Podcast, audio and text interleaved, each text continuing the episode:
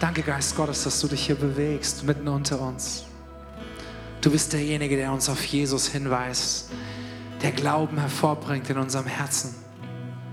Und Jesus, du hast in deinem Wort gesagt, dass da, wo zwei oder drei zusammenkommen in deinem Namen und sich eins machen um das, was sie bitten, da willst du es ihnen geben. Und Jesus, hör unsere Stimmen heute Abend, sieh unsere Herzen. Jesus, wir kommen vor dich und wir sagen, hör unser Gebet. Du bist der Gott der Durchbrüche.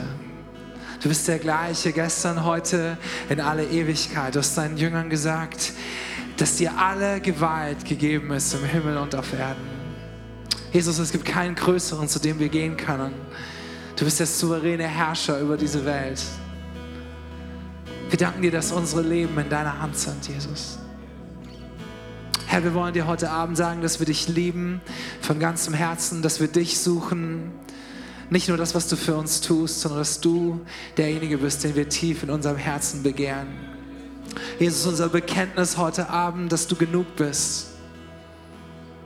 Du bist genug. Du kannst die Sehnsucht in uns stillen, Herr. Du kannst unsere Herzen zur Ruhe bringen, Jesus. Ein Wort von dir. Wir wollen dir die Ehre geben, Jesus. Dein Name sei hoch erhöht. Komm, lass uns, lass uns Jesus mal einen Applaus geben heute Abend und sagen, Herr, das ist für dich.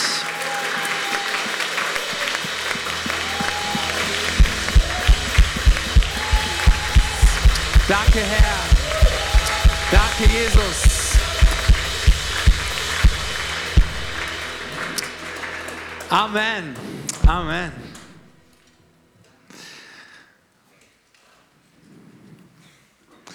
Ja, ich möchte euch erstmal sagen, dass ich mich sehr freue, heute Abend hier bei euch zu sein. Das ist mir eine ganz, ganz große Ehre, dass ich bei eurer Jahreskonferenz hier meinen Beitrag leisten darf. Ich finde das toll, dass ihr eine Gemeinde habt, die sagt, hey, das ist ein Wochenende, an dem soll es um uns gehen, darum gehen, dass wir besser verstehen, wie, wie Gott über uns denkt, wer wir sind.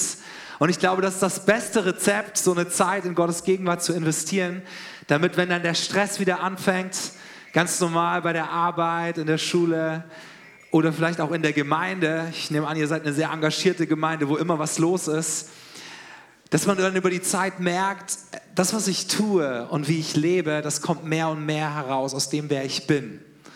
Ja, das sind nicht nur irgendwelche Ziele, die ich mir stecke und Ideale, die ich versuche zu erreichen, sondern es kommt ganz, ganz tief aus mir heraus. Ich glaube, das ehrt Gott, darüber freut er sich. Äh, ich finde es cool, hier heute Abend ein paar Leute zu treffen, die ich wahrscheinlich 20 Jahre nicht mehr gesehen habe. Äh, der Harold gehört dazu, dann habe ich die Babsi vorhin getroffen. Und zwar, es gab eine Zeit, wo ich noch mehr Haare hatte, äh, schlanker war, keine grauen Haare hatte. Und da war hier Fürth, Nürnberg, das war so die Region, äh, die musste man einfach kennen, wenn es um Kinder- und Jugendarbeit ging. Es war die Zeit, wo wir noch mit so Aktivboxen auf die Straße gegangen sind und Kings Kids Tänze vorgeführt haben. Und ich weiß nicht, ob ihr sowas heute noch macht, aber ich war damals dabei. Und es war für mich die absolute Premiere. Ich kam auf so ein Camp, das war hier in Fürth.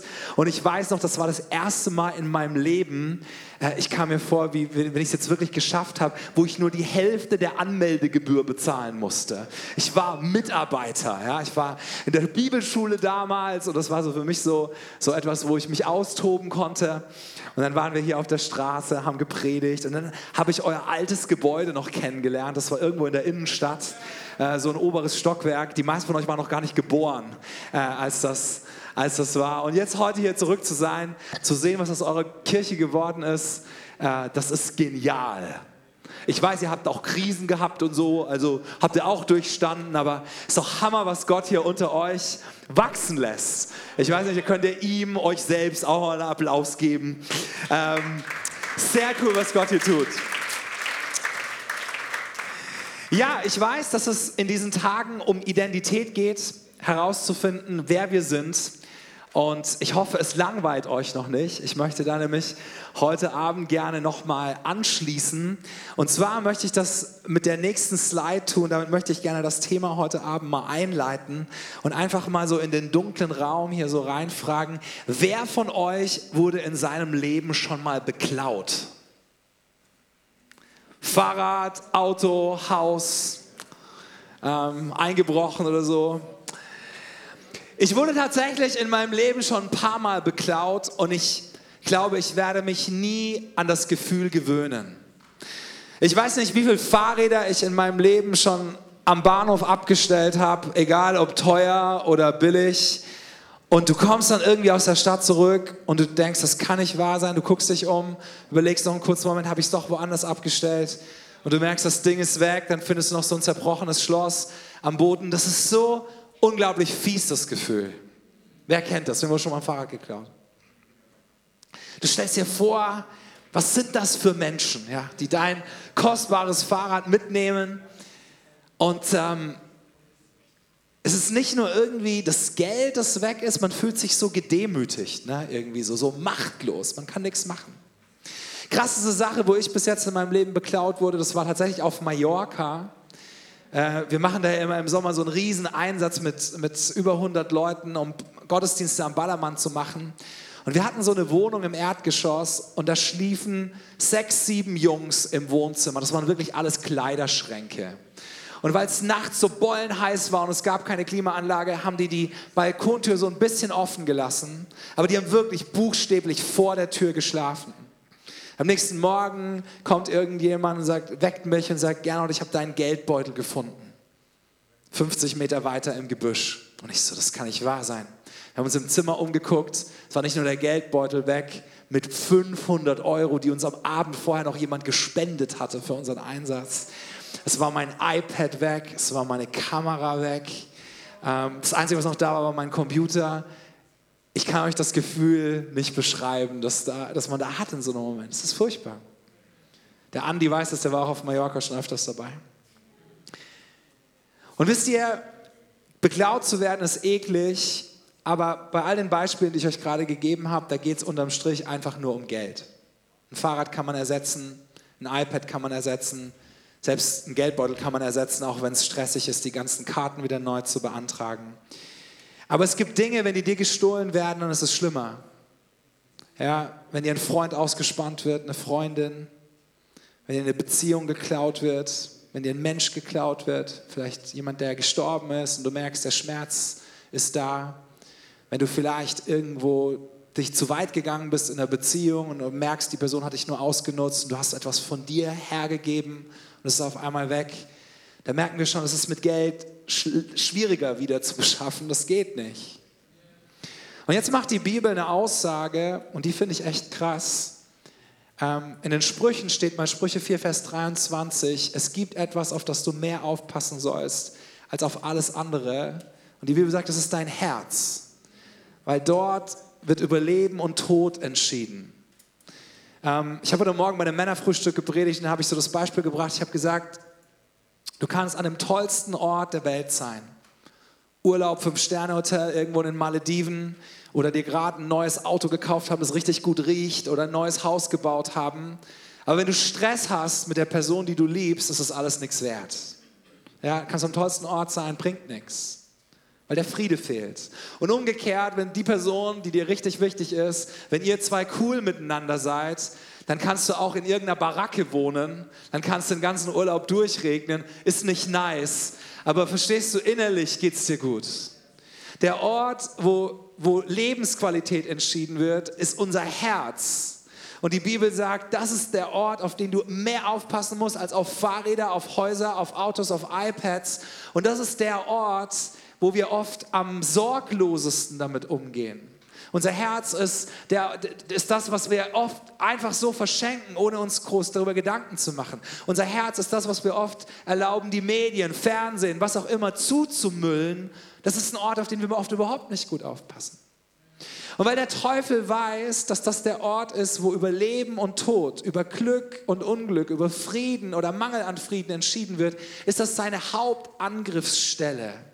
In deinen Gedanken, in deinen Gefühlen möchte er dich kriegen. Er hat dich an Jesus verloren, das weiß er, da ist nichts mehr dran zu rütteln. Und jetzt will er dir aber zumindest das Leben so schwer machen, wie nur irgendwie geht. Dich schachmatt setzen, versuchen, dich uneffektiv zu machen, dich traurig zu machen, dich deprimiert sein zu lassen.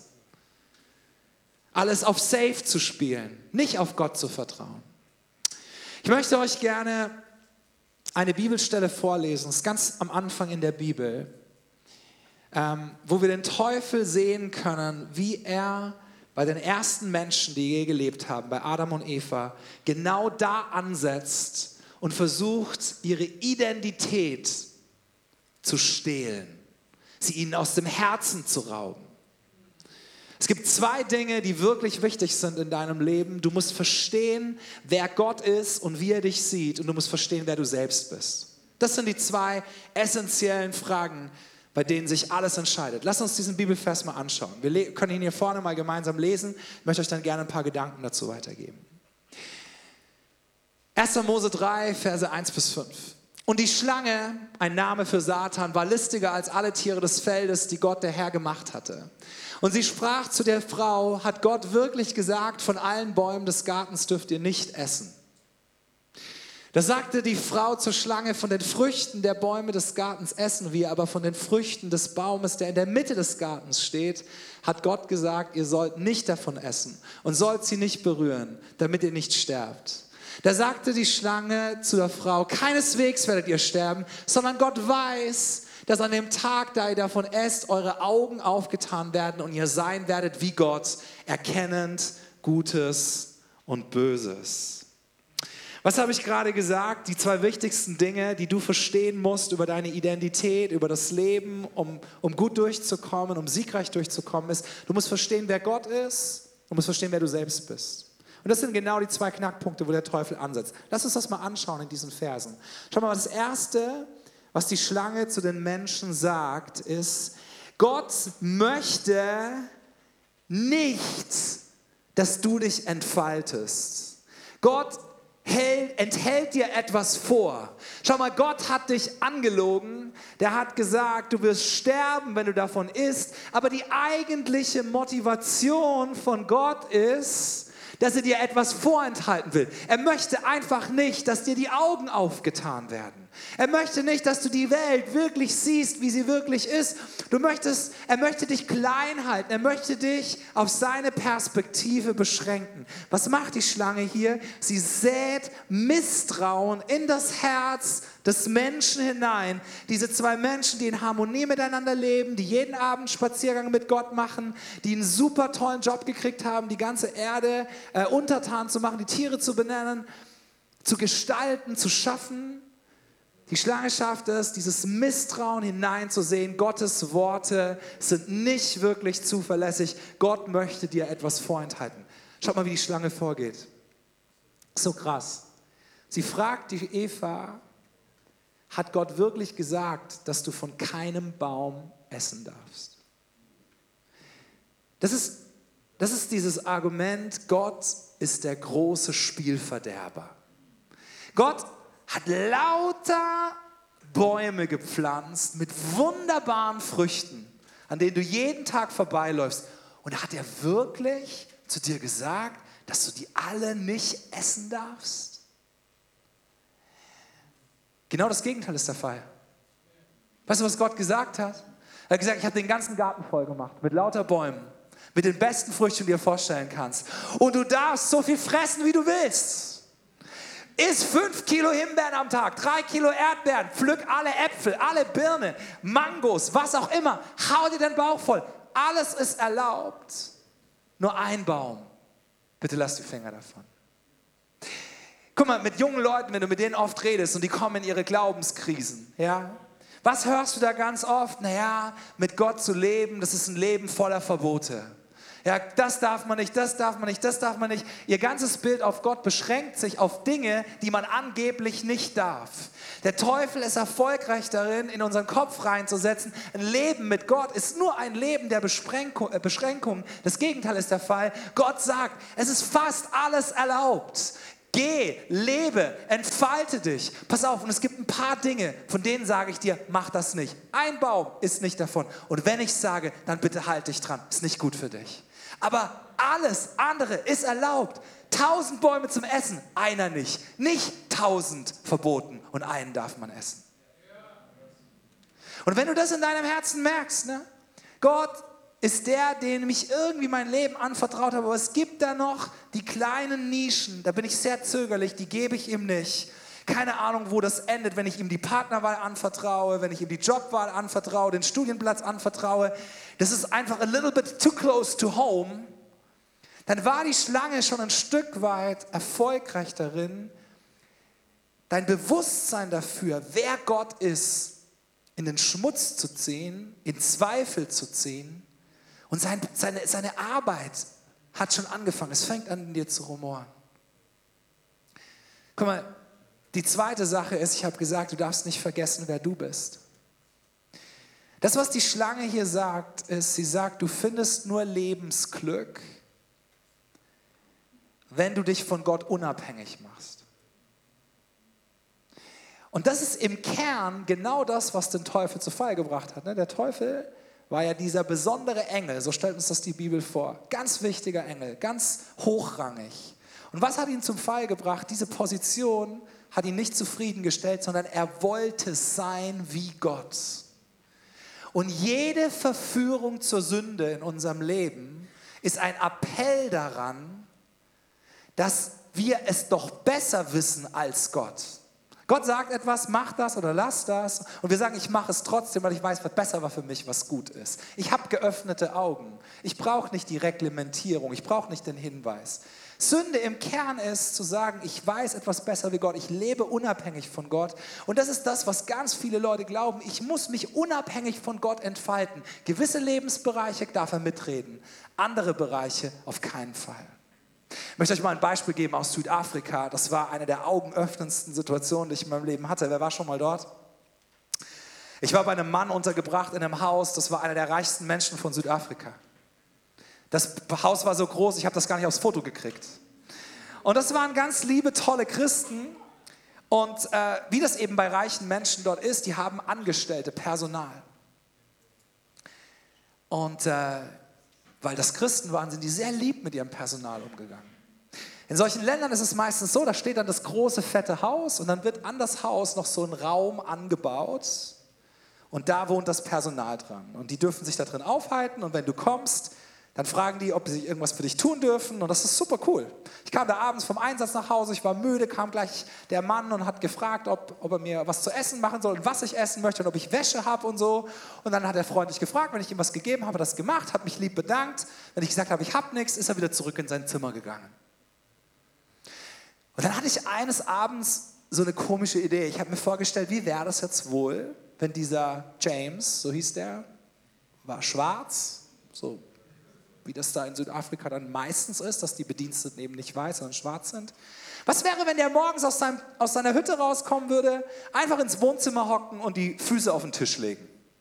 Und dann würde so der Herr des Hauses runterkommen und dann würde der so sagen, hey, cool, dass du da bist, mach mir mal einen Tee.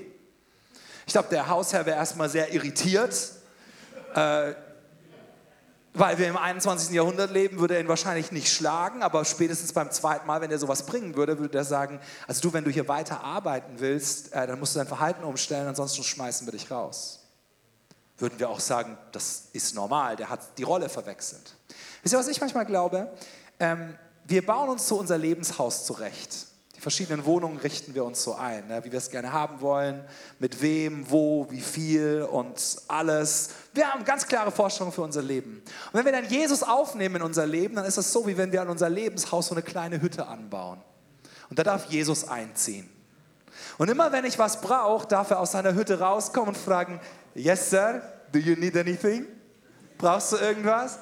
Can I, can I do a miracle for you? Tea? Your clothes? Dann so, nee, heute nicht, danke. Nett, dass du fragst.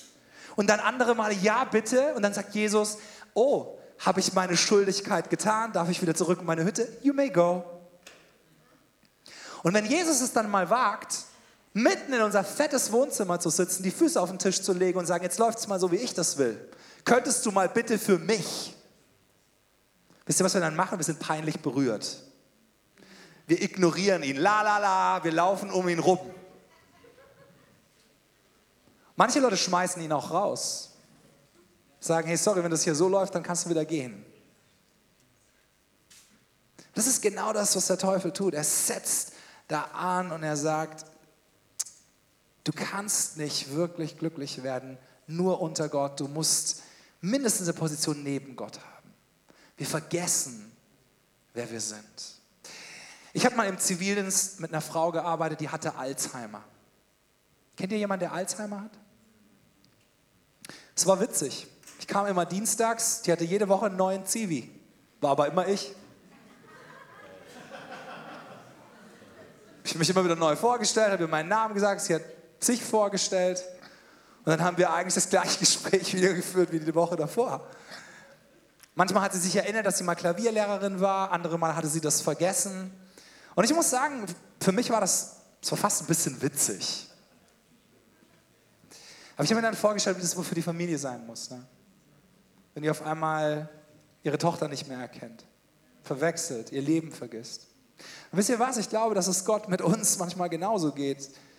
Gott hat manchmal das Gefühl, wir haben Alzheimer. Wir vergessen, wer er ist und wir vergessen, wer wir selbst sind. Manchmal kommen so Backflashes, ja, dass wir so uns noch erinnern ein bisschen, aber wir vergessen es ganz oft. Als Zivi ist es witzig, wenn du die Person liebst und Gott liebt uns, ist das ziemlich traurig.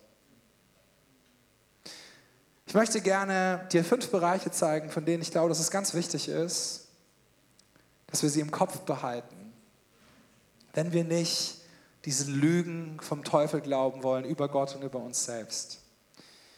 Schau mal, hier sind fünf Bereiche angeschrieben, die alle unser Leben ausmachen. Manche von denen, die, die, die betreffen uns ganz tief in uns drin. Und das ist der Punkt, wo unsere Identität am meisten herausgefordert wird. Pass auf, wenn du deine Identität nicht auf Gott aufbaust, auf das, was er sagt, wer du bist, und wenn du falsch verstehst, worin dein Wert liegt, dann wirst du wahrscheinlich versuchen, deine Identität in irgendwelchen dieser anderen Dinge zu suchen. Ich fange mal mit dem ersten Punkt an. Dinge, Sachen. Oh, wie viele Leute machen ihren Wert darin fest, was sie haben oder was sie nicht haben. Ich bin ein bisschen auf so eine hochtrabende Schule gegangen, wo so Diplomatenkinder waren. Was war das für eine Angeberei, wer wo auf, im Urlaub war? Wie oft man im Urlaub war? Welche Hosen man anzieht? Früher gab es Diesel-Jeans. Ja? Meine Mama hat drei Jobs gehabt, damit sie unsere Schulden abarbeitet. Und ich weiß noch, wie wir in Paris auf einem Flohmarkt standen und sie mir eine Diesel-Jeans gekauft hat, dass der Bub endlich Ruhe gibt. Diesel-Jeans sind heute nicht mehr so wichtig. Heute gibt es HM, ne? da kostet alles 5 Euro und billiger gibt es nur direkt bei den Kindern. Und äh, die, dieses, dieses Streben nach den Dingen aber, das ist geblieben. Heute ist es halt dann, welches Handy du hast, ja? wie viel du in deinem Job machst. Wenn wir auf Mallorca sind, gibt es diese reichen Orte, ja, wo die ganzen Leute in ihren Villen leben. Und das ist so wichtig, welches, welches, äh, welches Auto vor deiner Tür steht, wie viel Zimmer dein, äh, dein, dein Haus hat, wie viel das gelistet ist bei den Immobilienmaklern, wie groß dein Boot ist. Und die meisten von euch haben wahrscheinlich nicht so Kohle, aber vielleicht entdeckst du dich darin, dass du deinen Wert daran festmachst, was du besitzt oder was du nicht besitzt, wie viel Geld du nach Hause bringst. Und du denkst so, ich bin ein guter Mann, weil ich, äh, weil ich mehr nach Hause bringe als vielleicht irgendein anderer. Und weil Geld in deinem Leben so wichtig ist, Dinge zu besitzen, hast du vielleicht irgendwann einen Job ausgewählt, der dich gar nicht glücklich macht. Aber deine Eltern haben gesagt, du musst das machen und nicht das, weil das Studium taugt nur zum Taxifahren und das andere damit machst du mal Kohle. Und hast es gemacht, hast überhaupt keine Leidenschaft dafür. Begibst dich vielleicht in Positionen rein, lässt dich befördern, äh, in einen Zustand hinein, wo du weißt, ich habe für nichts mehr Zeit, weder für die Familie noch für, noch für die Gemeinde, weil es um ein paar Euro mehr geht. Wenn Dinge dir sehr wichtig sind, bist du ganz schnell dabei, deine Identität darauf aufzubauen. Wenn du sie hast, fühlst du dich wertvoll. Wenn du sie nicht hast, fühlst du dich nicht wertvoll. Ähm, du wirst rücksichtslos im Umgang mit anderen Menschen. Du hast nicht mehr das Wohl äh, anderer im Kopf, weil es unterm Strich um Erfolg geht. Leute, die selbstständig sind, die eine Arbeitsstelle haben, die, die, äh, die Aufträge annehmen, noch und nöcher und dabei ihre, ihre Angestellten und sich selbst an die Wand fahren, weil sie getrieben sind vom mehr, mehr, mehr, mehr, mehr. Sie können nicht anders, weil ihre Identität hängt da dran. Ich weiß nicht, ob es Leute gibt, die sich, äh, die sich da drin finden. Wenn du deine Identität nicht in Gott hast, dann ist es natürlich, dass sich das in deinem Leben ein anderes Ventil sucht. Zweite Sache, mit der du dich vielleicht identifizieren kannst, ist Leistung. Ich habe einen Freund, der hat in Indien eine richtig große Schule, riesenchristliche Gemeinde. In Indien gehört es dazu, wenn man, wenn, man, äh, wenn man eine große Gemeinde hat, dann muss man auch eine Schule haben und ein Witwenprogramm und ein Waisenprogramm und so. 700 Kinder sind in seiner Schule. Und das ist eine christliche Kultur dort. Ja? Also nicht jetzt säkular oder hinduistisch. Der hat mir erzählt, dass der Leistungsdruck so groß ist, dass es Kinder in der Abschlussklasse gab, die haben sich umgebracht, weil sie nicht der Klassenbeste waren. Ja. 1-0, ich weiß nicht, wie das in Indien ist, wahrscheinlich irgendeine andere Note, aber weil das so ein riesengroßer Druck war.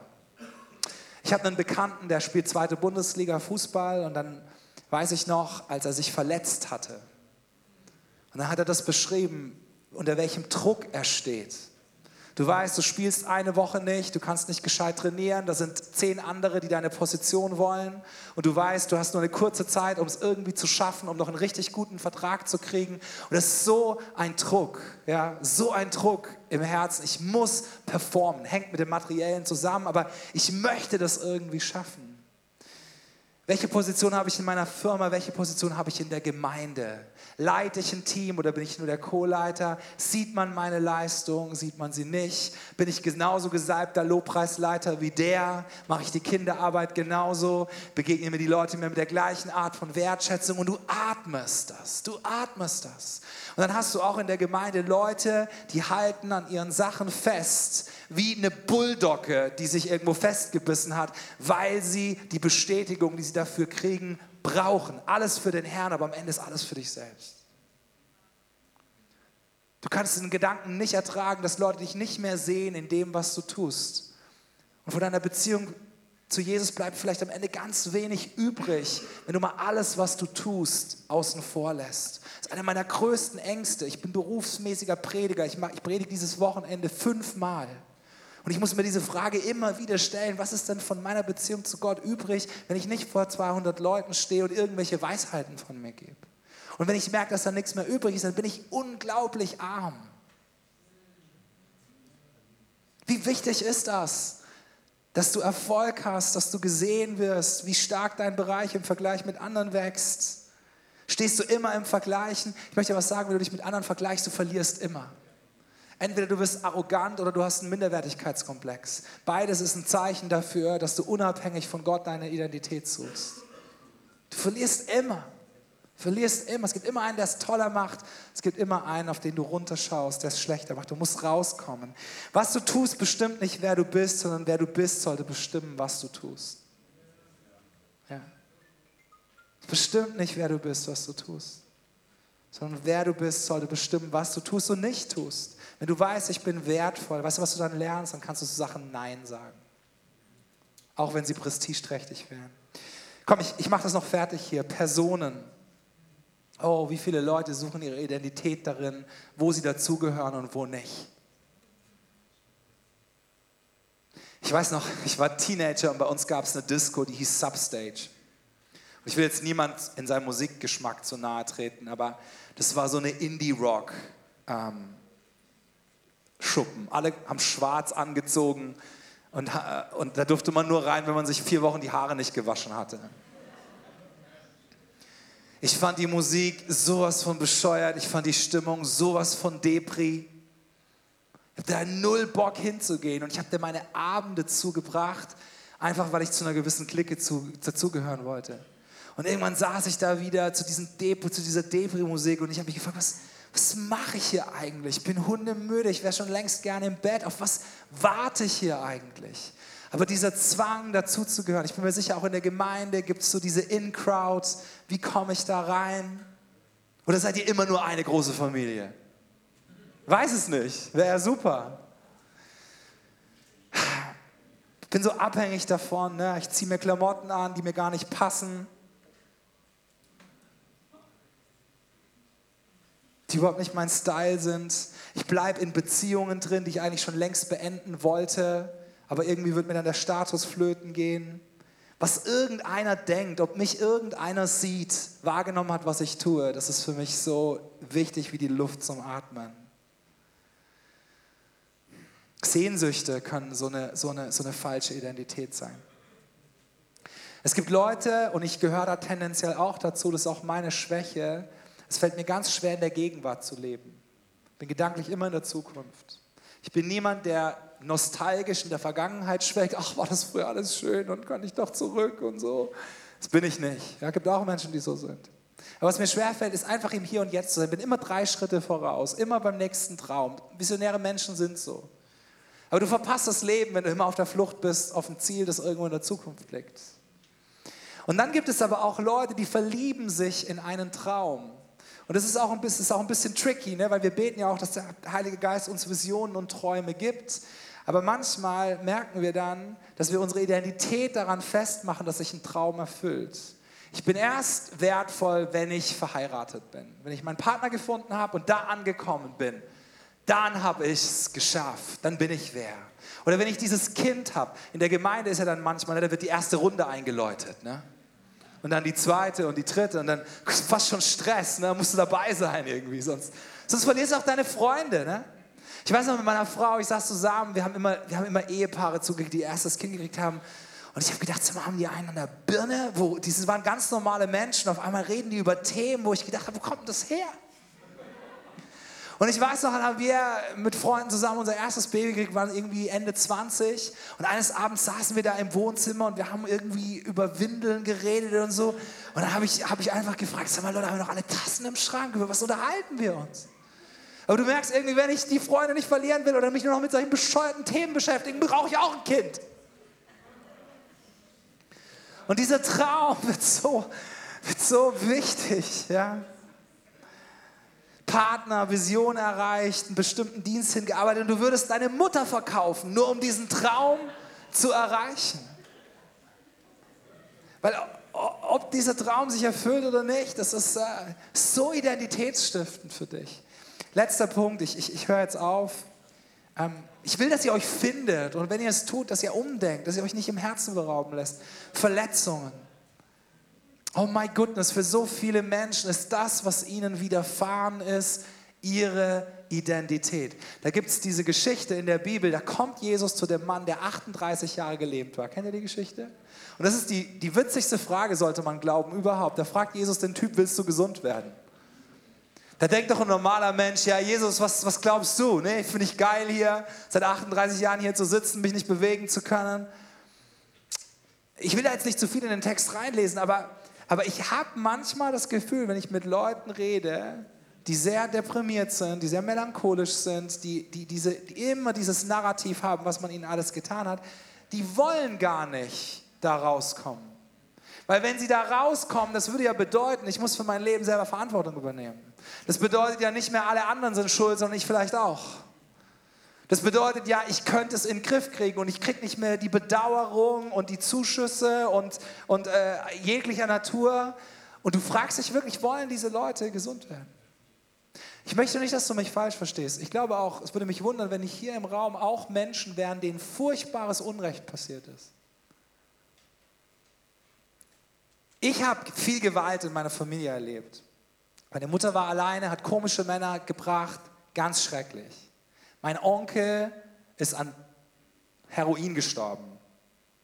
Mein Vater habe ich zum ersten Mal gesehen mit 23. Mit 19 ist meine Mama an Krebs gestorben. Ich hatte Sporttrainer, die waren schwul und die haben uns auf milde Art und Weise missbraucht. Habe ich alles erlebt. Ich, ich weiß, was das heißt, dass einem Scheiß passiert. Und wenn dir das ähnlich passiert ist, dann hinterlässt das Macken in unserer Seele. Du bist vielleicht wirklich ein Opfer von Dingen geworden, für die du nichts konntest. Dysfunktionales Heimat, äh, Familie, vielleicht ist dir Gewalt widerfahren, whatever. Aber hier ist mein Punkt. Du bist ein Opfer. Aber deine Identität bestimmt nicht, was dir jemand angetan hat, sondern was jemand für dich getan hat. Ja. Deine Identität bestimmt nicht, was dir jemand angetan hat, sondern was jemand für dich getan hat. Jesus hat das alles mit sich gemacht. Ich habe es für dich gemacht. Damit du nicht länger deine Verletzungen und, und all das zu deiner Lebensidentität machen musst. Das führt doch nirgendwo hin.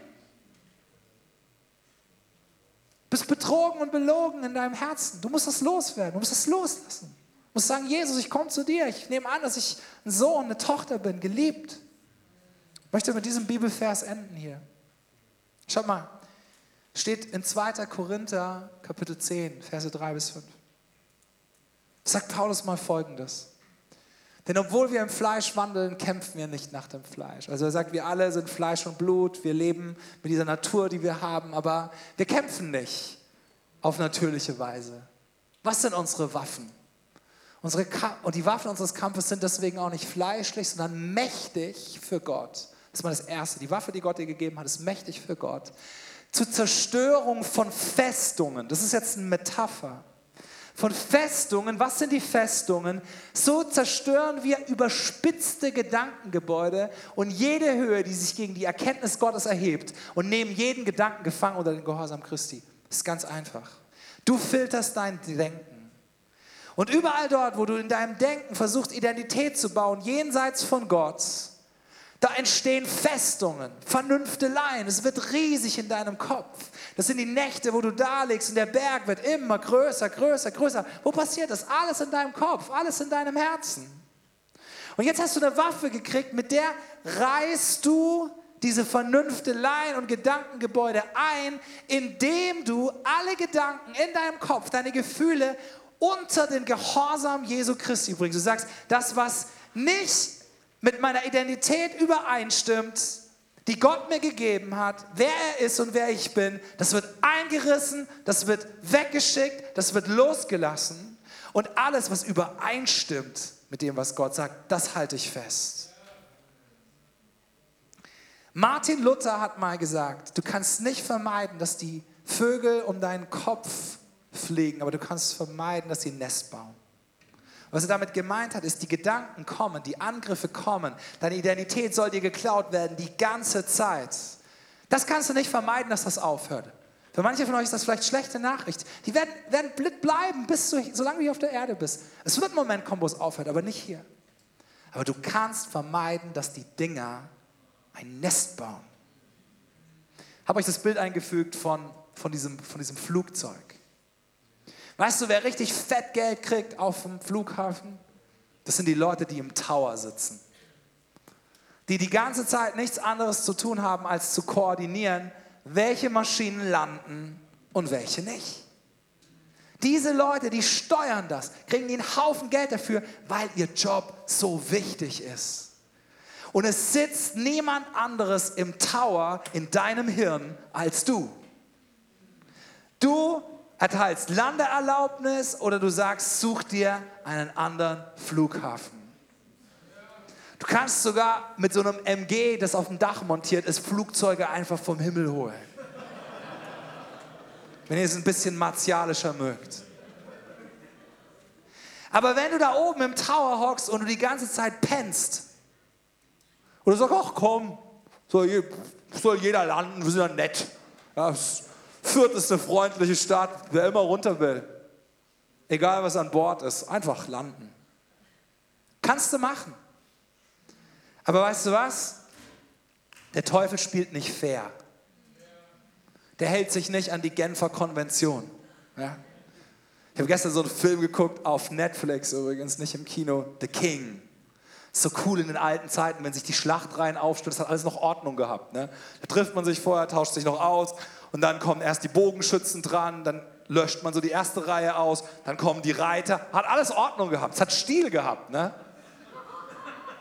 Da hat man gewartet, bis die fertig sind mit Schießen und dann schießt man zurück und so. Aber der Teufel, der macht das nicht so. Der kommt und was er kriegen kann, nimmt er mit. Ist ihm total egal wie.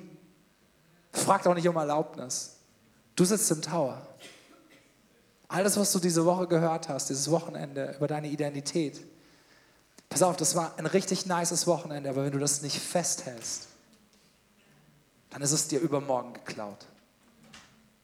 Das kann auch keiner für dich machen, kein Pastor, keine Atmosphäre, das musst du machen. Du musst Verantwortung übernehmen für deinen Kopf. Du musst sagen, Herr, nie mehr lasse ich mir das klauen. Ich möchte dich bitten, noch mal einen Moment nachzudenken. Wir wollen jetzt gleich noch mal in den Lobpreis gehen.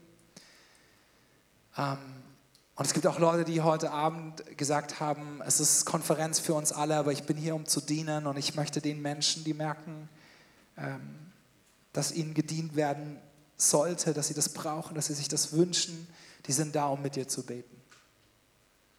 Weißt du, vielleicht hatte ich das heute Abend angesprochen, vielleicht merkst du, hey, mein Bild über Gott ist so ein Bild von einem engen Gott. Ich traue ihm nicht wirklich zu, dass es wirklich, wirklich gut mit mir meint. Vielleicht merkst du, hey, Dinge sind echt überproportional wichtig in meinem Leben.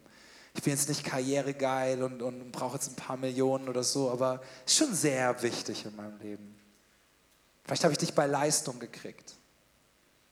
Vielleicht Personenhörigkeit, die Verletzung oder die Sehnsüchte. Weißt du was, wenn du was gemerkt hast und du merkst, hey, das trifft mich, ist heute ein guter Abend zu sagen, diese Maschinen, die hole ich vom Himmel. Und ganz oft verlieren diese Angriffe ihre Kraft, wenn wir damit ans Licht kommen, wenn wir zu jemandem kommen und es ist ein Stück weit demütigend. Man sagt ja, ich kämpfe in irgendeinem Bereich. Das ist übrigens auch eine Lüge vom Teufel. Du bist der Einzige, der kämpft. Alle anderen haben es im Griff. Wenn du das glaubst, wirst du niemals zu irgendjemandem hingehen. Es bleibt immer dein kleines schmutziges Geheimnis. Und du bist gefangen. Braucht ein bisschen Demut zu sagen, hey, ich bin da am Kämpfen in meinem, Bereich, in meinem Leben. Aber da ist dann jemand, der sagt, ich mache mich mit dir eins, dass du in dem Bereich deines Lebens Durchbruch erlebst und dass du dich neu daran freuen kannst, dass du ein Kind Gottes bist. Und das ist der Start, das ist die Basis. Diese Identität muss ich nicht aufbauen, sondern das ist die Basis, von der ich aus mein Leben lebe. Seid ihr da? Komm, lass uns gemeinsam aufstehen. Ich möchte dich einladen, dass da, wo du stehst, dass du einfach mal deine Augen schließt dass du still wirst vor Gott. Wenn es dir hilft, dich auf den Heiligen Geist einzulassen, dann öffne doch mal deine Hände da, wo du bist, als ein Zeichen dafür, Geist Gottes, ich bin empfänglich für dich, ich bin empfänglich für dein Reden. Ich möchte ihn einfach noch mal ganz bewusst einladen.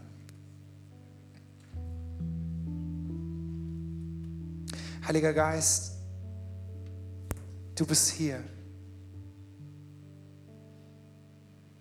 Und du bist ein Geist der Wahrheit. Ein Geist, der in Wahrheit führt. Du bist ein Lehrer. Und Heiliger Geist, ich möchte dich jetzt bitten und einladen, dass du auf jedes Herz dich legst, dass du wehst in diesem Raum, in jedes Herz hinein. Und Herr, wir suchen nicht die fabrizierten Gedanken, das Suchen in unserer Seele nach irgendwas, was nicht stimmen könnte, sondern wir bitten dich, dass du ganz souverän, ganz klar die Dinge jetzt in uns hervorbringst und es konkret machst, wenn es Dinge gibt, wo wir auf falsche Sachen unsere Identität aufbauen. Ich möchte dir das zusprechen, du musst nicht groß rumsuchen. Wenn da was ist, es kommt und es ist glasklar. Es ist nicht verdammend, es ist nicht niederdrückend. Es ist dieses Gefühl, wo eine Stimme in dir sagt, gib mir das und ich mach's gut. Wenn du merkst, dass was da ist, ich möchte dich bitten, dass du es vielleicht einfach mal deine Hand schließt vor deinen Augen, so wie eine Faust und dir vorstellst, da habe ich das jetzt drin. Und dass du dann mit einem eigenen Gebet, mit einem Gebet zu Gott kommst und sagst, Herr, ich lasse das jetzt ganz bewusst los. Diese Gedanken kriegen keine Landeerlaubnis mehr in meinem Leben. Hilf mir, Herr, hier aufzuhören, aufs falsche Pferd zu setzen. Hilf mir, nicht auf Lügen aufzubauen. Erinnere mich dran, wer ich bin. Hilf mir, meine Alzheimer-Krankheit abzulegen. Hilf mir, mich nicht mehr bestehlen zu lassen.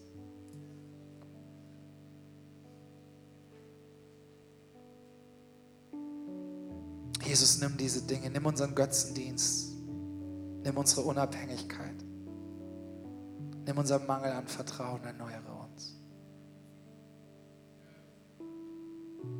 Wir sind geheiligt, Erben Söhne und Töchter.